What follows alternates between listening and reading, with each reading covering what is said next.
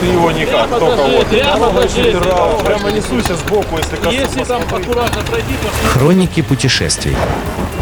А дальше, а дальше. Доброго дня всем слушателям Моторадио. В эфире мотопрогулка выходного дня я Наталья Луковникова. Иногда кажется, что уж в Волосовском районе Ленинградской области исследовано все, но нет. И вот сегодня я расскажу про усадьбу военного инженера в Коложицах. И начнем логично с самих Коложец.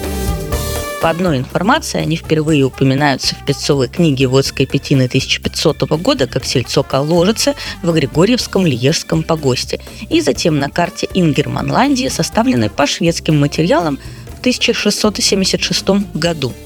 А по другим данным, на этой же карте Ингерманландии на месте поселка Коложице обозначены две смежные мызы – Лилиенхаген и Лилиенберг.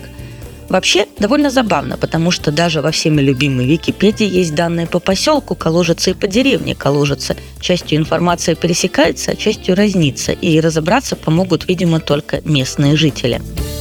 Усадьба в Коложицах появилась в 1774 году, когда земли были пожалованы военному инженеру генерал-поручику Родиону Гербелю. Изначально его звали Рудольф, он родился в Швейцарии и ребенком был привезен в Россию, а, поскольку был сыном одного из первых архитекторов Петербурга. Но здесь тогда скажем немного слов от, об отце Родиона Гербеля, по-русски Николая Федоровича, а по-немецки Николаусе Фридрихе. Он прибыл в Санкт-Петербург по собственному желанию со всей семьей, женой и тремя детьми.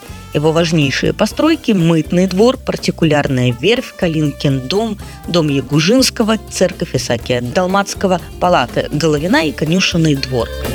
Сам Родион Гербель – фигура не очень известная, но знаменательная – Служил он в русской армии, участвовал в осаде Азова в 1736 году, Очакова в 1737 году и далее во всех возможных войнах еще почти 40 лет.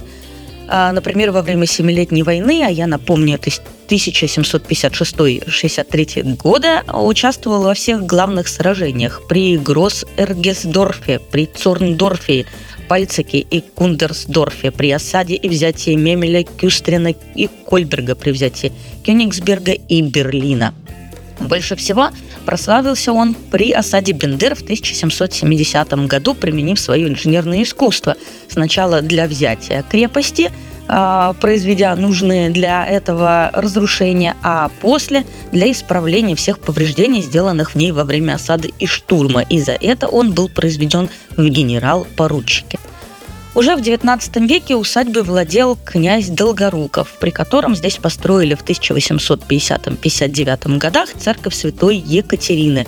Она стоит как раз на повороте дороги, ведущей к строениям усадьбы, и прекрасно с нее заметно – из имеющегося в усадьбе перечисляются уже упомянутая церковь, мастерская, водонапорная башня, производственный корпус, винный завод, мельница, лесопилка, столярная мастерская, молочный завод, два работных дома, кузница, амбар, сушилка, каретный сарай, скотный двор, парк и водная система в один гектар, от которой до сих пор просматривается что-то типа ручья и пруда, которая замечательно журчит, а вокруг поют птички.